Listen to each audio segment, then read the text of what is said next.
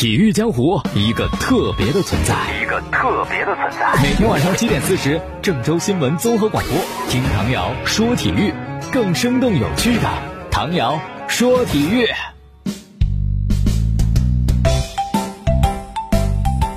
大家好，欢迎收听节目，精彩时刻有你更精彩。中国体育彩票提醒您，现在收听到的是唐瑶说体育，我是唐瑶。那我们节目开始呢，还是今天的体彩的知识问题。今天这个题目对于喜欢足球的朋友来讲呢，简直不是问题。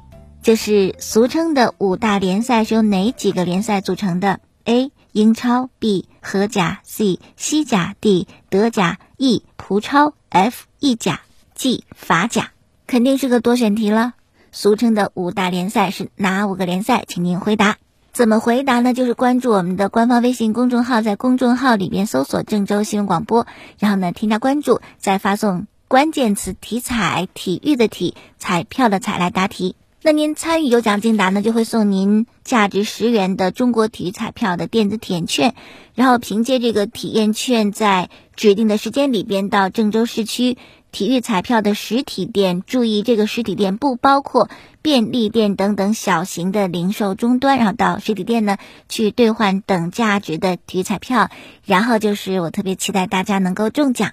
除了答题之外呢，还可以在线上参与我们篮球、足球的互动游戏，参与就有机会赢得小米蓝牙耳机、Keep 无绳跳绳，还有迪卡侬运动背包。大家赶紧行动起来哈！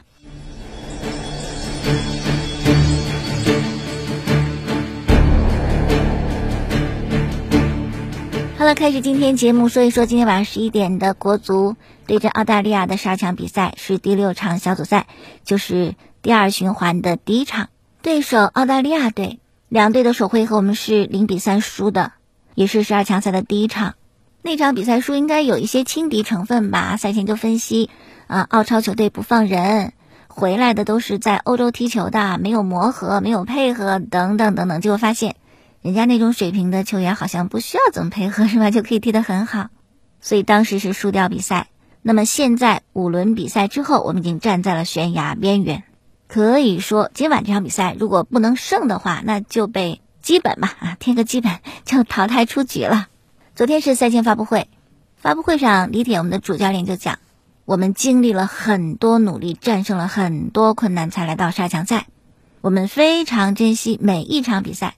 经历了五场之后呢，球队是越来越好，而且这几天的训练大家非常的专注，所以希望呢对阵澳大利亚比赛能够竭尽全力把比赛踢好。那说到这个比赛目标，李铁就讲啊，我们制定一个小目标，就是要比第一场踢得好。训练的时候，我也跟队员讲了，球场上要做到每球必争，要给对手制造很大的困难。然后说到两队的对比，李铁讲说，整体实力来讲呢，我们跟澳大利亚是有很大差距的。对手大部分球员来自欧洲，这个我们比不了啊，但是也给球员传递信心，因为球场上任何事情都有可能发生，我们既要。认清楚跟对手的差距，也要不放弃每个球的争夺。那么发布会上呢，还谈到一个很长远的问题，就是中国足球未来应该怎么去发展。李铁就说：“那首先要搞好青训嘛，啊，选出更多有潜力的年轻人，尽早送到欧洲、南美、日韩，反正就比我们水平高的这个国家去磨砺。经过长时间的积累之后，可能就会发生质的变化。如果未来啊，我们是亚少赛、亚青赛的常客，进十二强赛是常态。”国家队集训的时候，百分之八十来自欧洲啊，不一定五大联赛，像比利时葡超也行啊。只要是来自欧洲主流的联赛，那么我们就有实力去跟澳大利亚还有日本去抗衡。澳大利亚、日本也没有百分之八十来自欧洲吧？那你绝对是很强的啦。这个目标可真不是小目标，是个大目标哈。百分之八十来自欧洲，嗯，努力吧。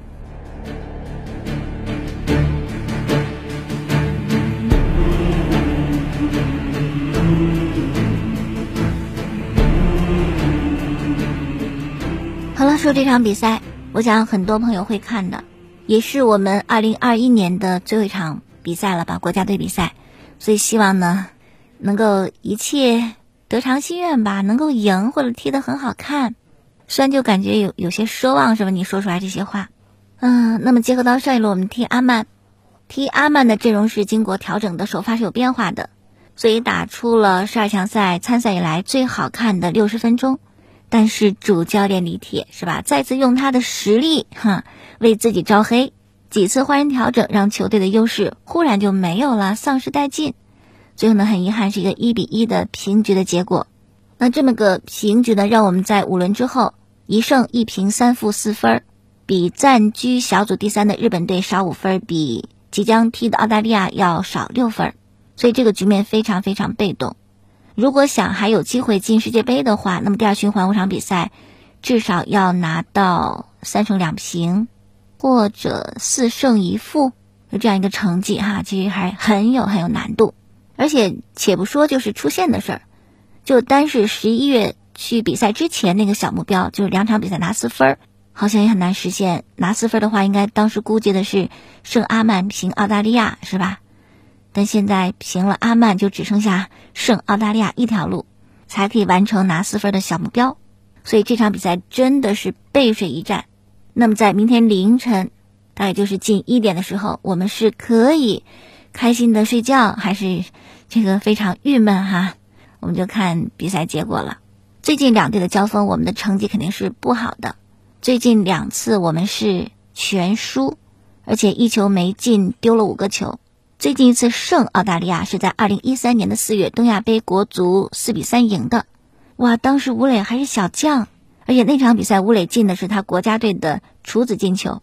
那现在吴磊已经是在国家队 A 级比赛进球二十六个。再进球就会追平苏茂贞了，就会并列排在历史射手榜的第五位。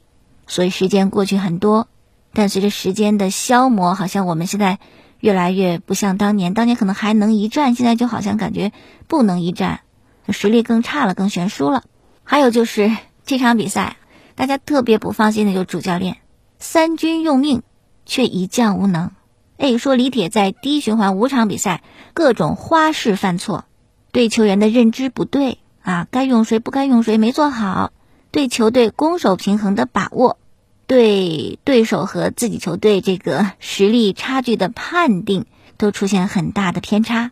但是不知道是吧？吃一堑长一智嘛啊！现在有了这么多经验教训以后，这场很关键的对澳大利亚的比赛会不会迷途知返，摆出正确的阵容，然后有正确的技战术，包括正确的场上指挥？那么澳大利亚队啊，其实最近两轮也踢得不好看。先是一比二输给日本，这是他们十二强赛的首败。然后上一轮呢是在大雨当中跟沙特零比零胡交白卷，所以他们的两轮比赛只拿一分。不过呢，还是排在这个小组的第二啊，积分是十分，但肯定不是很保险嘛。后面还有追兵，所以说澳大利亚如果想继续保持小组第二的优势，就一定要在今晚比赛当中战胜我们。所以这点是肯定的，人家是要赢的啊！不要有其他的侥幸，会不会好好踢什么的？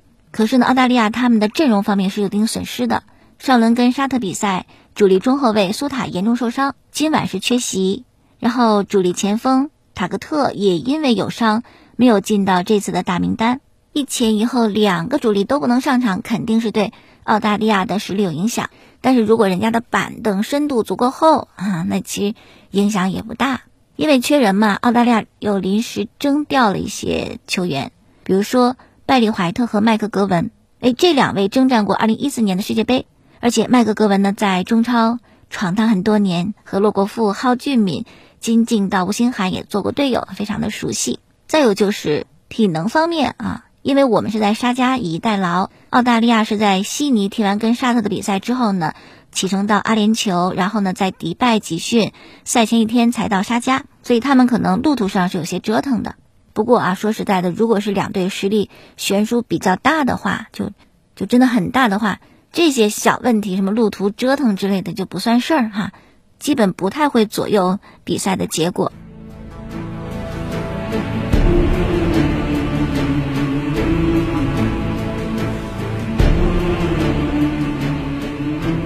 那最近呢，在网上看一些文章，写李铁啊，国足主教练个人的。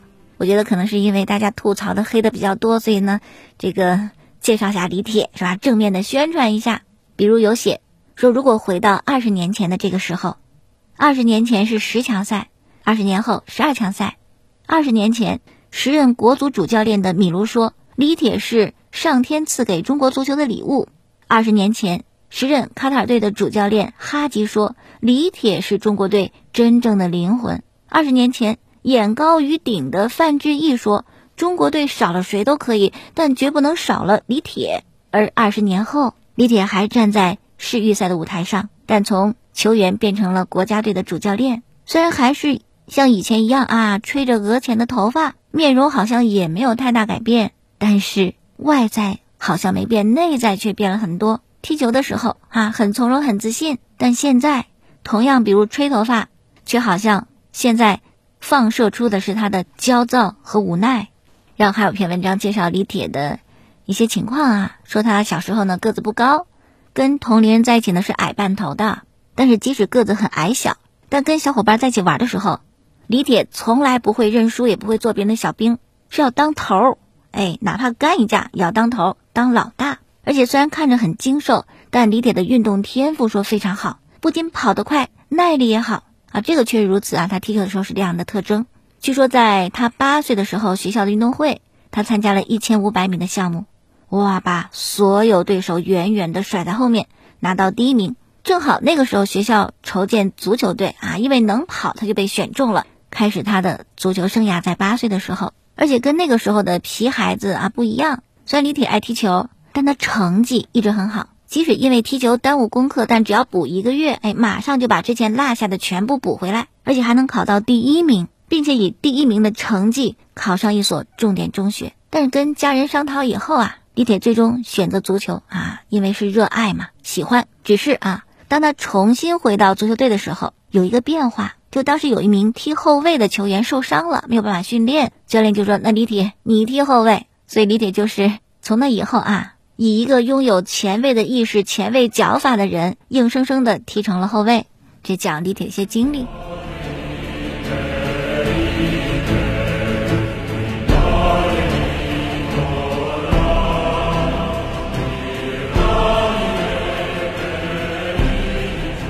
我也看了十二强赛，对于李铁的争议大概有几点：一就是不能够承担责任，说这个成绩不好啊。肯定他有很多的责任，临场指挥等等用人方面，但是从来没有一句道歉或者是一句担责的话啊，这点说很看不上。还有就是对规划球员的使用，为什么不用啊？一个谜团。其实也真的是因为规划球员之所以规划，很明显就是要用他们嘛啊！你费了那么多钱，老大的劲，规划完了不用，那又何必呢？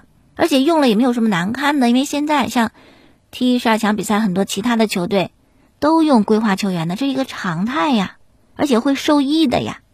你像越南，越南队为了解决防线身高不足的问题，就规划了越南俄罗斯的混血门将邓文林。那澳大利亚队啊，凭借着殖民时代的血缘优势啊，从英格兰、苏格兰招募很多规划球员，可以说澳大利亚是规划政策的很大一个受益者。你像他们的主力中卫苏塔尔，还有边锋博伊尔。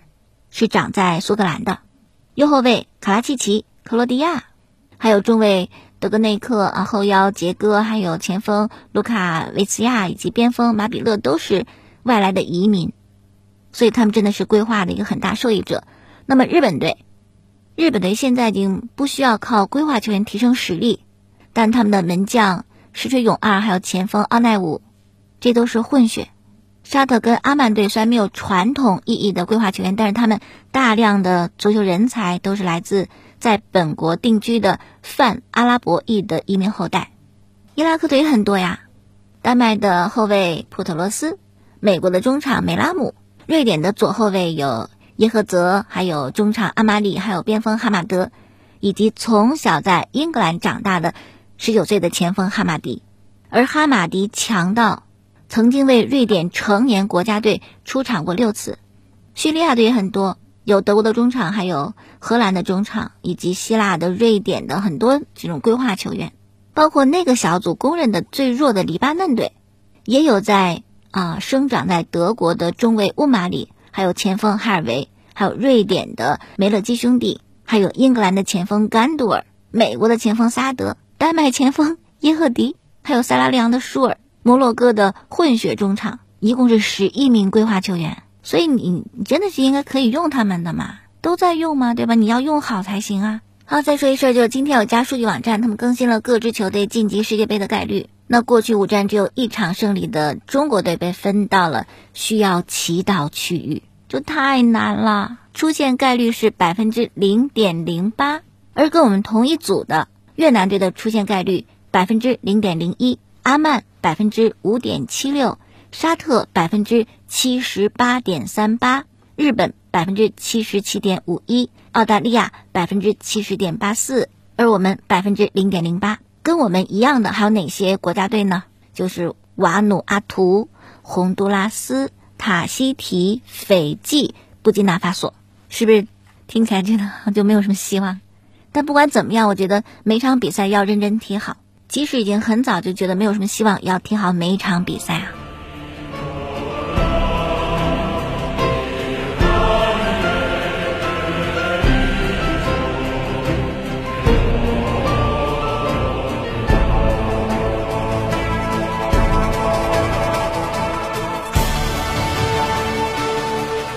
好，再说一事儿，今天有没有看到贵州队又发了一个声明？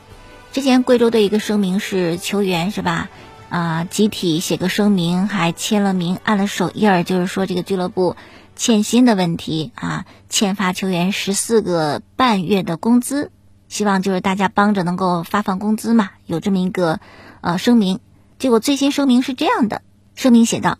近期多家媒体等等通过各种传播渠道失实发布，目前贵州足球俱乐部欠发球员十四个半月的工资等不完全信息。我方在此严正声明，该等信息为不完全真实信息。该不完全真实信息的发布、传播，严重损害了球员和俱乐部的感情，也对球员的日常训练及生活产生严重影响。目前，球员已与贵州足球俱乐部有限公司就欠发工资的问题达成有效妥善的解决方案。自该声明作出之日起，请已发送该不完全信息的媒体平台、网站等及时删除该报道。若任何方继续传播该不完全真实信息的，我方球员将共同与贵州足球俱乐部有限公司对该方媒体追究法律责任。哎，最新的贵州队的声明，结果这个声明一发，一位体育博主就写道：“我是真的服气了，你们愿意和解就和解，愿意自己否定就自己否定好了。哎，结果翻脸不认人，回头就抹黑曾经帮助你们的媒体，好意思吗？”媒体人徐江也说：“哎，真等到拿不到钱那天，我会毫不留情的说一声该。”还有人担心呢。说这媒体当时帮你们发消息，形成一种舆论。现在你们又说媒体是假消息，那以后别的俱乐部出现类似问题，想找媒体帮忙，媒体不帮了，人家那俱乐部会不会恨你们？其实我觉得贵州俱乐部如果需要找回面子的话，那次训练直播那个不是已经找回来了吗？是吧？文小婷说了，不是欠薪，是每次发放了一部分。以后会发全的，你就再做一个声明解释啊，不是欠薪就行了，干嘛说人家报了虚假报道呢？当时也是球员签名按手印儿是吧？这次也是球员签名按手印儿，那都是一个人说了两种不同的话，到底是信之前的还是信之后的呀？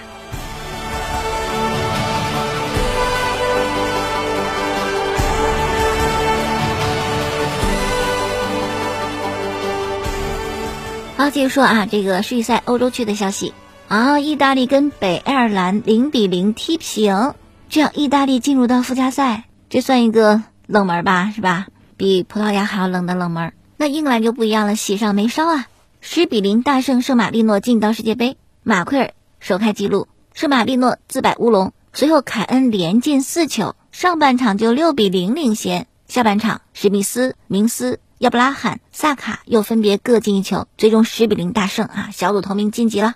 那这样的话呢，到今天欧洲区就只剩下最后一张直通的门票，而这个附加赛呢是十二个名额，已经有十队确定，分别是葡萄牙、瑞典、意大利、威尔士、苏格兰、俄罗斯、波兰、北马其顿，还有奥地利和捷克。还有两个附加赛的名额会从 D 组和 G 组当中产生。D 组呢，芬兰或者是乌克兰。目前虽然芬兰比乌克兰多两分，但是芬兰最后一阵对阵法国队，而乌克兰对阵波黑，好像乌克兰更容易赢，是吧？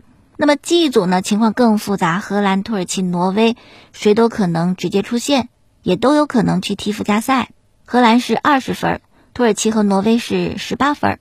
最后一轮，土耳其对黑山，荷兰对挪威，荷兰打平就可以出现。我觉得这个应该是没有太大难度的。然后附加赛呢，十二个队分成三个小组，每个小组四个队，小组进行淘汰赛，最后胜者晋级，十二进三啊，难度也不低。好，篮球方面呢，说两个小消息，一个是周琦他去参加澳洲联赛，那么第二场季前赛呢啊，表现非常好。周琦十七分、十二个篮板、两个助攻、一个抢断、三个盖帽。看来周琦在澳洲联赛就站着脚是没有问题的啊，就表现的还是很不错的。然后 NBA 呢公布了上周东西部的最佳球员，当选的分别是库里和杜兰特。再说巴萨，巴萨这两天的更衣室特别欢乐，因为二哥阿尔维斯回来了。那么伴随着哈维当了巴萨主教练，一些老人重新回归，变成一种我们会以后经常看到的。比如阿尔维斯，就之前跟梅西配的特别好的啊，在右边路打得很活的，他就回来了，三十八岁。之前传的是每月工资只有一欧元啊，七元人民币，但实际上呢，并不是这么少，他是拿一线队当中球员最低的固定工资，虽然比那个一欧元会多很多，但是已经可以显现出对巴萨的爱了。这种级别的球员拿这么点儿是吧？不是因为爱，怎么会回来呢？而且阿尔维斯还希望跟巴萨签一年，签到十一月，但巴萨只给他签到明年的六月，就赛季结束，然后看他的表现，表现好再用，表现不好还不用。你看看，你看看哈。然后呢，迪亚哥也出自拉玛西亚，据说呢，哈维也认为迪亚哥对于巴萨来讲呢也非常的重要，一个补强。而且曾经就哈维还踢球的时候也跟迪亚哥合作过啊，有四年的时间，但因为跟利物浦的合同问题。要到二零二四年，而利物浦也不太想放人，所以迪亚哥回来可能是有难度的。嗯，再者，哈维看上了萨拉赫，他觉得是梅西离开以后一个非常好的梅西的替代者。据说俱乐部主席拉波塔同意，因为放走梅西又放走了格列兹曼，就大家觉得很有意见。而且巴萨现在踢成啥了是吧？积分榜第九，这样下去别说欧冠啊，其他的能不能踢都很难很难讲。所以哈维说要补强要买人，拉贝塔那个同意，但是我觉得巴萨要签萨拉赫太难了吧？因为之前苏亚雷斯和库蒂尼奥的这个交易，巴萨跟利物浦的关系不太好，所以人家利物浦不见得会放人，即使放的话，转会费肯定不便宜。当初收购库蒂尼奥是一点六亿欧元，我觉得萨拉赫肯定不会低于这个价。你有这个钱吗？你有的话，干嘛放走梅西呢？然后你给他多少薪水呀？梅西是降薪百分之五十，你都不留的是吧？你给他多少薪水？所以我觉得还是很有困难的。然后曼联，据了解啊，C 罗正在说服齐达内接受曼联主教练这个职务，但齐达内呢好像并不想中途接手任何一家俱乐部，他想等到明年夏天。哎呦，这背后给了索尔斯克亚所帅一刀是吧？之前他是得到曼联高层的支持的，但不知道像 C 罗还有瓦拉内明确提出希望齐达内执教的时候，曼联高层意见会不会有些动摇？现在也是两方面的观点，一方面认为曼联走到现今这一步是索尔斯克亚的问题，还有一方认为曼联走到现今这一步是让 C 罗加盟的问题。你 C 罗没来之前，我们去年联赛第二呢，怎么你来反倒变成这样了？你还嫌弃我们不好哈？到底是谁的问题呢？我说是曼联高层的问题。